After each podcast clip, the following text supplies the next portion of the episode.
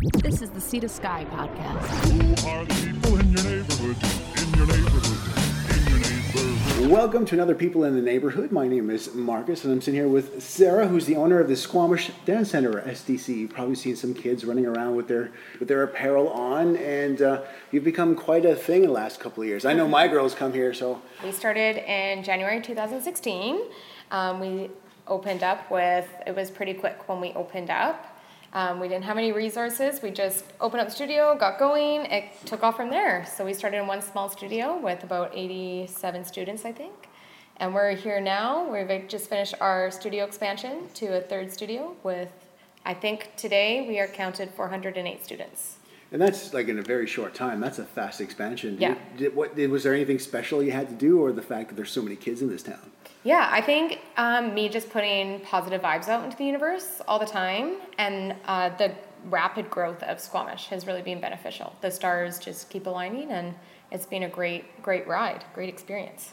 Squamish is growing and growing, and, and, and so is so is your programming. So, so I guess basically your challenge is just to adapt to the growth. Yes, yeah, very much so. Um, I'm lucky enough with the space we're in. We haven't had a setback with the space, which I know some other people are, um, just in business in general. So we've been very blessed that way.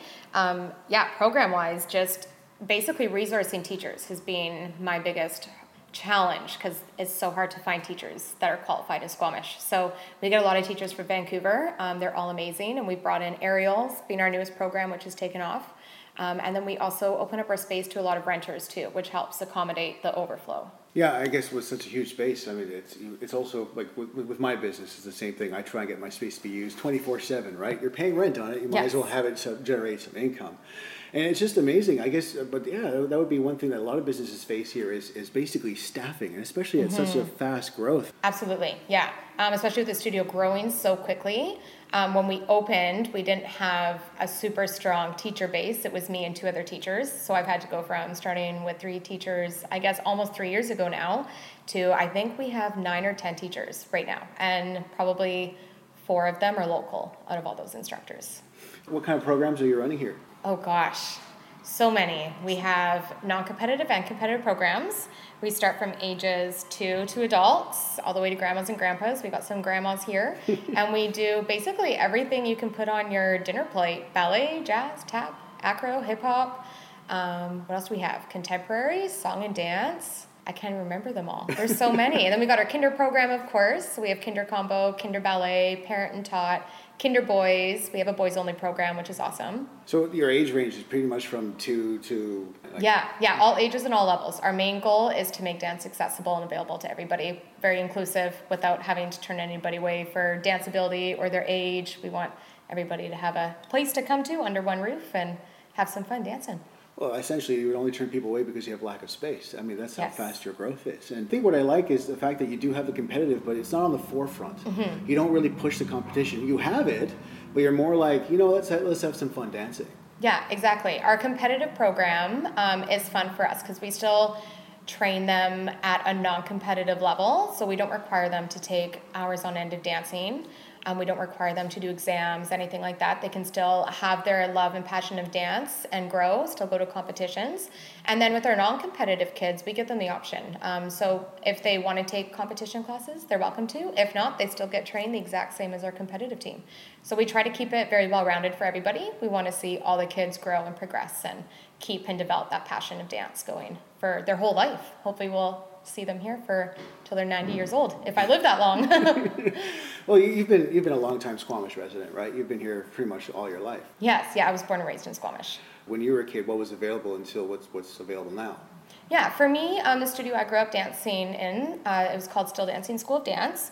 It was a lovely small studio. I loved my teachers there. Um, we had great opportunities with the classes and the instruction, um, but it was very limited to going outside of town to get like we had to go to the city for dance conventions and workshops and stuff. Not a lot was available in Squamish, um, and it was also limited on the genres. So when I danced, I did ballet, street, which is hip hop, tap, and then we had our technique classes like leaps and turns and pointe.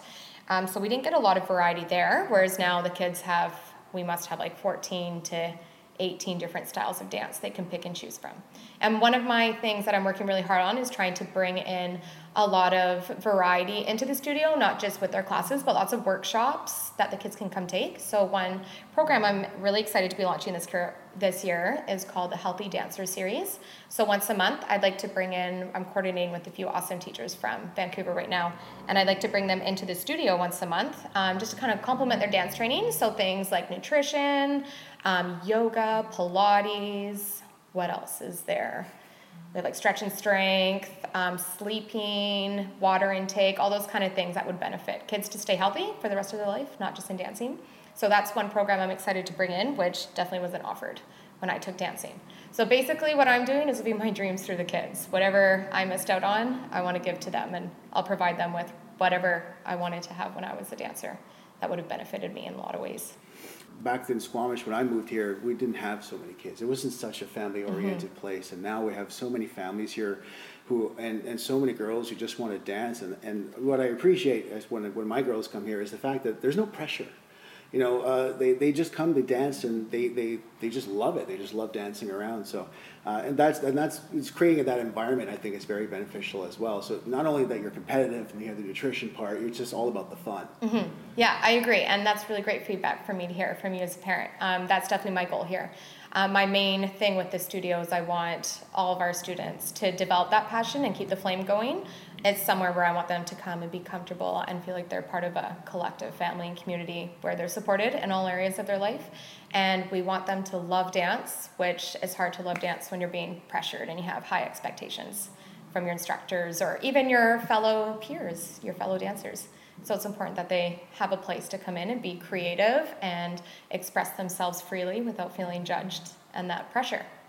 So, how can parents get a hold of you? Um, websites, phone numbers? Yeah, we're very um, online based, so we don't do any paper. We've veered away from that. So catch us on website, Facebook, swing by the studio. Our doors are always open. Well, thank you. And uh, do you have anything else coming up in the fall that's spectacular? I think you have an open house coming, right? Yes, we do. Um, September 9th, that's a Sunday from 1 p.m. to 4 p.m. We'll be at the studio. Come check out our new expanded facility. Happy Mess, you and your lovely wife will be there for the bouncy castle and face painting. We have, I think, over a $1,000 now worth of draw prizes, so you can win some lots of good um, prizes, not just studio based, but I think Freshie will have a prize there. We have some ballroom prizes, some silk prizes. We have Danny from Treeline Aerial. She'll be renting space for us with Aerial Silks, so she has some good things in there. And come check us out. You can check out our space, meet our teachers, just have a good time. It's a good family event for everybody on a Sunday. Sunday, September 9th. Thank you very much for taking the time with me today, Sarah. Thank you for having me. It was a pleasure. This is the Sea to Sky podcast. If you have a comment or story ideas, please check out our website at seatoskypodcast.com or on Facebook and Twitter at Sea to Sky Podcast. Thank you for clicking us on.